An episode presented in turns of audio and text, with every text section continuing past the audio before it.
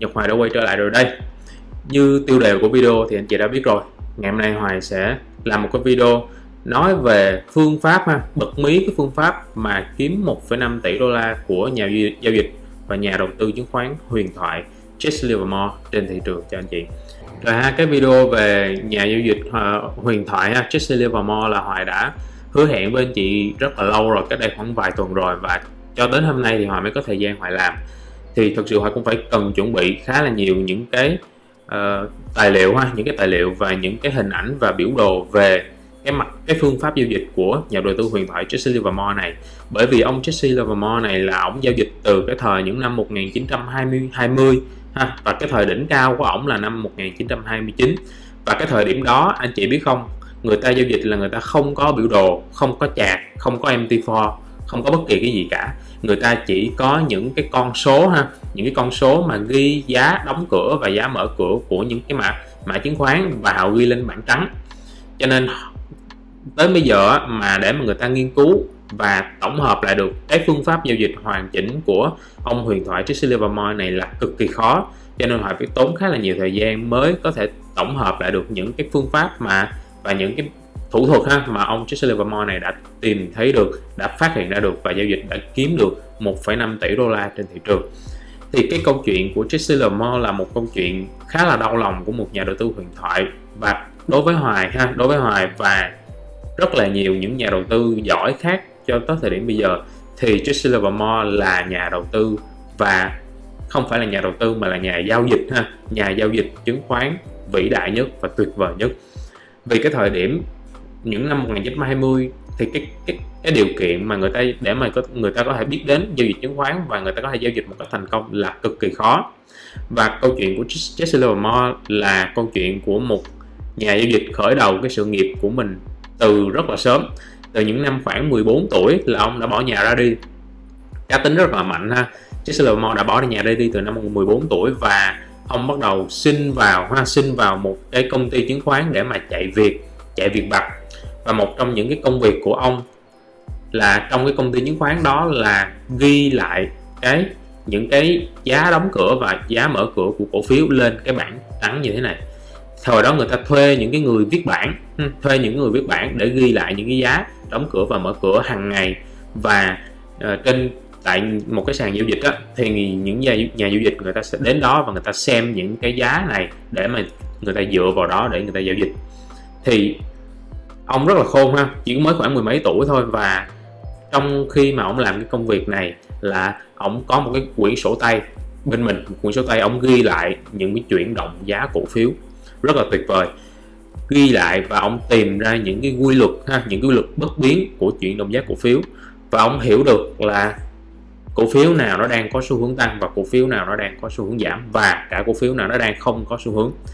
Thì trong sau một cái thời gian ghi lại những cái mã ghi lại những cái chuyển động giá cổ phiếu dài như vậy á cho đến năm khoảng 20 tuổi ông mới bắt đầu khởi nghiệp giao dịch chứng khoán. Và thời đó không có không có ông không đủ tiền không đủ tiền để giao dịch và cũng không có đủ cái uy tín nữa để người ta có thể giao dịch lên những cái sàn giao dịch chứng khoán lớn. Và ông chỉ có thể giao dịch trên cái sàn à, sàn chui gọi là nhà cái người ta gọi là nhà cái. Và ông giao dịch giỏi tới mức mà khoảng vài năm sau đó thôi, khoảng năm 22 tuổi thôi, toàn bộ những cái nhà cái trong cái bang mà ông đang sống đó cấm cửa cái tên Jesse Livermore khỏi cái cái cái việc mà giao dịch tài sản của họ. Tức là bất kỳ cái sàn nào mà thấy tên Jesse Livermore hiện lên là cấm ngay, thằng này không được giao dịch tài sản của tao bởi vì mày giao dịch quá giỏi. Và anh chị biết cái nhà cái là khi mà anh chị thắng là nhà cái nó thua, đúng không ạ? Anh chị thắng là nhà cái nó thua thì họ rất là sợ những cái nhà giao dịch mà có khả năng mà giao dịch thắng liên tục. Và thời những năm hai mươi mấy tuổi là Jesse Livermore đã uh, có một cái thành công rất là tuyệt vời như vậy rồi. Và đỉnh cao của Jesse Livermore ha là vào những năm 1929 1929 là ông đã có cái tài sản của ông là 100 triệu đô toàn bộ đều được gây dựng nên từ việc giao dịch chứng khoán và tính tới thời, thời giá bây giờ thì khoảng 1,5 tỷ đô. Và cái bài viết này là cũng cách đây lâu rồi ha. Tới bây giờ nó cũng hơn 1,5 tỷ đô rồi. Thì làm cách nào mà Jesse Livermore đã có thể kiếm được 1,5 tỷ đô theo cái phương pháp nào? Thì Hòa sẽ hướng dẫn cho anh chị trong video này. Và về cuối đời thì trải qua rất là nhiều cái biến cố thăng trầm. Một trong những biến cố rất là nặng nề đó là ngay cả người vợ người vợ của Silvermore ha đã dùng súng và bắn vào ngực của một trong hai người con trai của của của của bà. Tức là con cũng là con của Silvermore luôn đó. Và cái biến cố này thực, nó không có làm, nó không có làm cho người con, không có giết chết người con, nhưng đã để lại một cái vết hằn rất là nặng nề trong cái tâm trí của Jesse Livermore và trải qua nhiều cái biến cố thăng trầm và bị trầm cảm rất là nặng. Và vào năm 1940 ông đã tự dùng súng ha, tự dùng súng để bắn tự sát vào đầu mình thì đây là một câu chuyện buồn ha của và Livermore nhưng cái uh, khả năng giao dịch và những cái phương pháp giao dịch của ông cũng vẫn được coi là một những cái kim chỉ nam ha, được coi là một cái huyền thoại ở thời điểm giao dịch ngay bây giờ. Và hiện tại Hoài sẽ hướng dẫn cho anh chị cái phương pháp của Jason và Mo cái này không phải là năm phương pháp ha Hoài đang nói ở đây không phải là năm phương pháp mà là một phương pháp. Và phương pháp này nó gồm 5 cái thành phần đấy tức là cả năm cái yếu tố này là một gom lại thành một phương pháp duy nhất mà thôi. Và anh chị phải tuân thủ theo năm cái phương pháp này thì mới tuân thủ theo năm cái yếu tố này thì mới hợp lại thành được một phương pháp. Yếu, yếu tố đầu tiên là Jesse Lamar luôn tìm con đường ít kháng trở nhất line of least resistance. Thứ hai ông tìm các điểm xoay máu chốt. Hoài sẽ giải thích cho anh chị trong từng cái cái điểm này như thế nào. Cái thứ ba là vào lệnh theo kiểu nhũ mồi thứ tư ông tìm những cái thời điểm phá vỡ và những cái phản ứng bình thường của giá để giữ lệnh và quản lý lệnh. Và cuối cùng là ông quan sát khối lượng volume ha khối lượng giao dịch để ông quyết đưa, đưa ra những cái quyết định giao dịch của mình. Cái đầu tiên con đường ít kháng trở nhất tức là cái gì? Nói nôm na nó là cái xu hướng thôi. Con đường ít kháng trở nhất tức là cái hướng mà cổ phiếu đó nó sẽ đi mà nó gặp ít cái kháng trở nhất. Ví dụ cổ phiếu nó có xu hướng tăng thì cái con đường ít kháng trở nhất của nó là hướng đi lên. Đơn giản đúng không? Vậy thôi. Và cái cổ phiếu nó có xu hướng giảm thì con đường ít kháng trở của nhất, của nó nhất là đi xuống. Thì trong xu hướng thì nó nó đi theo xu hướng là nó sẽ dễ hơn là đi ngược lại xu hướng. Cho nên ông luôn tìm những cái cổ phiếu mà nó đang đi trên cái con đường ít kháng trở nhất để giao dịch. Và ông tránh những cái cổ phiếu mà nó có xu hướng đi ngang như thế này. Nó không có những cái đỉnh đáy rõ ràng ha, nó đi ngang mắc kẹt trong một cái vùng giá đi ngang, hoặc là nó di chuyển khó chịu, không có đỉnh đáy nào cả, thì ông sẽ tránh. Đó chính là con đường ít kháng cỡ nhất, thì cơ bản là xu hướng thôi. Và cái xu hướng này ông đã xác định được từ những cái thời mà ông còn khoảng hai mươi mấy tuổi, hay đang còn làm việc trong cái những cái sàn chứng khoán làm việc vặt á, là ông đã biết được xu hướng là gì rồi. Mà để mà anh chị biết được xu hướng là gì thì anh chị xem lại cái video clip này ha. Hoài hướng dẫn rất là kỹ cách làm sao để phát hiện được một xu hướng và khi nào xu hướng nó nó nó bị phá vỡ. Cái thứ hai đó là những cái điểm xoay mấu chốt và tiếng Anh của nó là pivot point. Cái chữ pivot point này là anh chị uh, cũng đã gặp khá là nhiều lần thậm chí Hoài cũng đã viết um, có một cái video làm về cái pivot point này anh chị xem lại đây. Nhưng cái video đó cái pivot point trong cái video mà Hoài hướng dẫn đó là nó khác hoàn toàn so với cái pivot point này. Ha cái pivot point mà Hoài làm trong cái video đó gọi là cái pivot point nó được tính theo công thức tính sẵn. Ừ, tính theo công thức. Tức là nó lấy giá đóng cửa nó giá đóng cửa và giá mở cửa cộng lại chia ra như thế nào nó ra cái pivot point. Còn cái các điểm xoay mấu chốt này mà Hoài đang nói trong cái phương pháp của Jesse Livermore này không phải là tính theo công thức ha. Đó là ông nhìn trên cái những cái mã những cái giá đóng cửa và mở cửa của cổ phiếu á ông mới tìm ra cái pivot point thì pivot point đây chính là cái điểm mà ở thời điểm đó thị trường nó có một cái sự đảo chiều quan trọng. Ví dụ như trong biểu đồ này cái pivot point quan trọng nhất là ngay cái giá mức giá 40 này, ngay tại đây. Ở, ở đây chúng ta có một cái điểm đảo chiều quan trọng của thị trường ha. Và cái pivot point thứ hai là chúng ta thấy có một cái điểm này, nằm ngay tại đây nằm gần khoảng 49 cent ha 49 cent. Đấy ở tại đó chúng ta có một cái thời điểm, một cái sự đảo chiều quan trọng của thị trường. Và ông phân, Jesse Livermore phân loại cái pivot boy này thành hai loại. Cái đầu tiên là pivot boy quan trọng. Quan trọng tức là nó có một cái sự đảo chiều của cả cái xu hướng luôn. Đấy, anh chị thấy, có một cái xu hướng giảm và nó đảo chiều lên. Tại đây thì đây là một cái pivot boy quan trọng. Tương tự ngay tại thời điểm này, cũng là một pivot quan trọng vì nó có xu hướng tăng và nó đảo chiều sang giảm ngay tại đây, đúng không ạ? Và cái loại thứ hai là cái pivot boy thứ cấp tức là pivot point nó ít quan trọng hơn. Nó cũng là đảo chiều nhưng nó chỉ là đảo chiều một con sóng thôi. Ví dụ những cái điểm này. Đấy, một điểm, hai điểm, ba điểm. Đấy, ví dụ những cái đáy nhỏ này. Đó. Những cái đáy nhỏ này chính là cái pivot point thứ cấp. Nó chỉ đảo chiều một con sóng thôi, đúng không ạ? Và hai cái điểm này là hai cái pivot point quan trọng nhất. Và cái cách giao dịch ở những cái điểm pivot point là như thế nào? Thì ông cũng có hai cách giao dịch. Khi mà giá chạm lại những cái vùng pivot point ví dụ trong ví dụ này, giá đang chạm lại cái vùng pivot point quanh cái mức là 40 đúng không ạ? Pivot point trước đó nè. Đấy ngân mức 40 thì ông sẽ quan sát cái hành động giá ngay tại thời điểm này. Nếu mà giá bắt đầu quay ngược lên trên, quay ngược lên trên và nó đóng cửa quanh mức khoảng 42 cent đi chẳng hạn, thì ông bắt đầu mua lên. Đó ha. Và trường hợp thứ hai, nếu giá phá vỡ cái mức này và đóng cửa bên dưới luôn, ví dụ nó đóng cửa quanh cái mức là 38 cent chẳng hạn, thì ông bắt đầu bán xuống cái quan trọng ở đây là ông không có vào lệnh ngay khi mà giá chạm cái mức này cái mức pivot point này mà ông chờ đợi cái hành động của giá. Nếu mà ông thấy giá bắt đầu quay ngược lên trên và đóng cửa thì ông bắt đầu mua. Và ngược lại nếu ông thấy giá phá vỡ cái mức này thì ông sẽ bán, bán ra. Và anh chỉ nhớ rằng thời của Chester Livermore là không có biểu đồ như thế này nha. Cái thời điểm đó là không có cả biểu đồ đường luôn. Nó thay huống hồ là, là, là huống hồ huống chi là biểu đồ nến ổng chỉ có quan sát những cái con số thôi, những con số giá được ghi lại hàng ngày mà thôi. Do đó, ổng chỉ biết là ví dụ, ngay thời điểm này, giá nó có một cái ngày hôm sau ha, vài ngày hôm sau, nó đóng cửa và ở ngay cái mức 38 đi. Ông thấy con số 38 ông bắt đầu bán ra. Chứ không phải là ông thấy cái biểu đồ đóng cửa rõ rõ ràng. Ông chỉ thấy những cái con số thôi và ông đầu lệnh. đó là hai cách giao dịch của Chiếc Silvermore tại những cái pivot point cái số 3 đó chính là cái vào lệnh những mồi. Tiếng Anh là bet bet bay bet tức là mồi á. Tức là sao? Thay vì, ha, thay vì ổng vào, ví dụ thay vì giá đóng ngược, đóng cửa bên trên đi, thay vì ổng vào toàn bộ một lệnh mua của ổng, ở cái giá 42 sen này, thì ổng chia lệnh ra.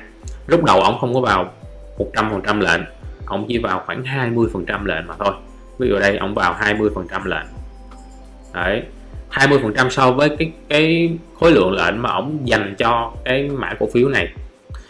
Và khi giá bắt đầu phá vỡ một cái pivot point thứ cấp, là hai cái pivot point thứ cấp nằm ngay mức đây, ví dụ ở cái mức 45 đi, bắt đầu giá, ví dụ giá phá vỡ cái mức này, và nó đóng cửa khoảng mức, đóng cửa khoảng quanh 46 ông bắt đầu mua vào thêm nữa, mua vào 40 phần trăm. 40 phần trăm đấy. Tiếp tục. Ông quan sát khi mà giá tiếp tục chạm lên một cái pivot point quan trọng ngay mức này. Đó, ngay cái mức này. Khoảng mức là khoảng 48 49 ha. Và phá vỡ luôn mức này. Đó, thì ông mới bắt đầu vào thêm 40 phần trăm lệnh còn lại. Thì cái 20 phần trăm đầu tiên này gọi là cái mồi nhữ đầu tiên. Ông vào lệnh mồi nhữ xong ông thấy giá bắt đầu đi di, di chuyển tiếp thì ông mới vào thêm tiếp. Còn nếu giá quay ngược trở lại là ông cắt lệnh ngay cắt 20 phần trăm đó luôn thì cái cách vào lệnh nhữ mồi này, nó giúp cho ổng có được cái sự an toàn, đúng không có sự xác nhận thì ổng mới vào tiếp. Và trường hợp khi mà ổng vào 20 phần trăm này mà giá quay ngược lại, ổng đóng lệnh thì ổng chỉ mất 20 phần trăm cái cái vị thế lỗ của ổng thôi, thay vì ổng mất trăm phần trăm vị thế lỗ, đúng không và cái con số 20 40 40 này là chính xác luôn nha chị. Hoài đọc trong sách luôn. Trong sách của Jason Moore ổng chia ra làm 3 lần mua. Lần đầu tiên mua 20 phần trăm, lần thứ hai mua 40 và lần cuối cùng mua 40 ông làm tương tự ngược lại với lệnh bán thôi ha. Khi mà giá chạm những cái vùng phái quan trọng, ông sẽ quan sát giá. Khi mà giá phá vỡ tiếp thì ông mới vào tiếp vào tiếp lệnh. Cái thứ tư, đó chính là sự phá vỡ và phản ứng bình thường. Xem ví dụ, xem ví dụ cho dễ hiểu. Sự phá vỡ, đó là khi giá chạm lại một cái vùng pivot point quan trọng, hai điểm pivot point tại đây. Giá phá vỡ xuống nè, ông bắt đầu bán ra. Đó rất là quen quen thuộc rồi ha. Và những cái phản ứng bình thường đó là trong cái con đường giảm xuống của giá này nó sẽ có những cái đợt mà nó hồi lên. Đó sẽ có những cái đợt mà nó hồi lên như thế này. Thì khi mà giá hồi lên một cách nhẹ nhàng và cái đợt hồi lên nó không có quá cao so với cái, cái sóng giảm trước đó thì ổng coi đó là những cái phản ứng bình thường của xu hướng giảm và ổng sẽ tiếp tục giữ lệnh thay vì ổng sợ hãi và ổng thoát lệnh như những trader khác. Và ngược lại những cái phản ứng bất thường cũng sẽ được ổng phát hiện. Trường hợp giá ví dụ ha đóng cửa xuống đây và nó bật ngược lên trên đóng cửa bên trên khoảng mức 200 khoảng mức 290 mấy đi đóng cửa trên này là ông thoát lệnh ngay lập tức ông không có đợi giữ lệnh thêm nữa. Bởi vì đó là một phản ứng bất thường của giá rồi cái khả năng đảo chiều của nó cao hơn rồi.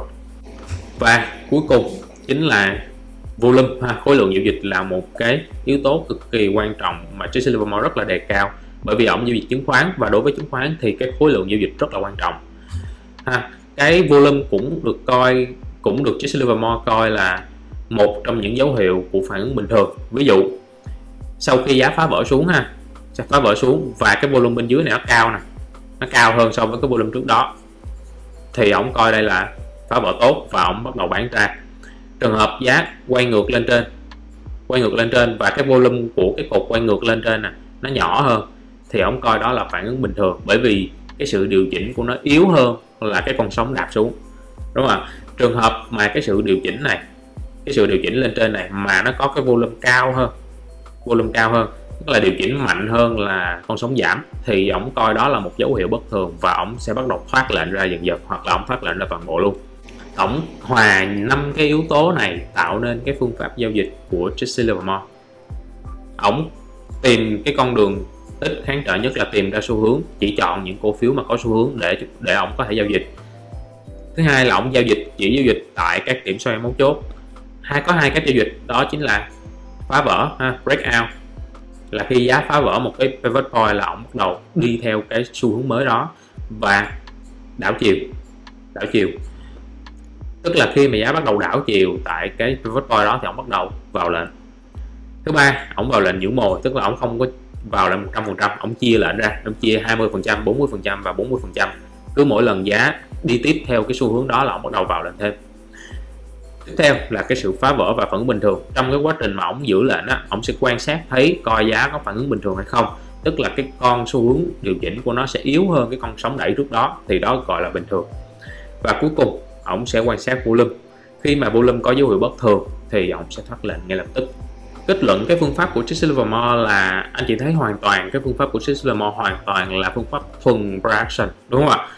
Rất là giống những cái phương pháp mà Hoài hướng dẫn anh chị để mà anh chị giao dịch với production ở hiện tại, là chúng ta chỉ giao dịch tại những vùng hỗ trợ kháng cự.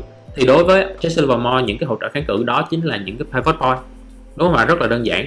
Những hỗ trợ kháng cự chính là những cái cái vùng mà có cái pivot point đi ngang qua, thì đó chính là hỗ trợ kháng cự và ông quan sát giá có phản ứng tốt tại những cái vùng pivot point đó ông mới vào lệnh. Cũng giống như chúng ta chúng ta chờ đợi những setup production pin 3 inside 3 fakey xuất hiện tại những cái vùng hỗ trợ kháng cự đó thì chúng ta mới vào lệnh.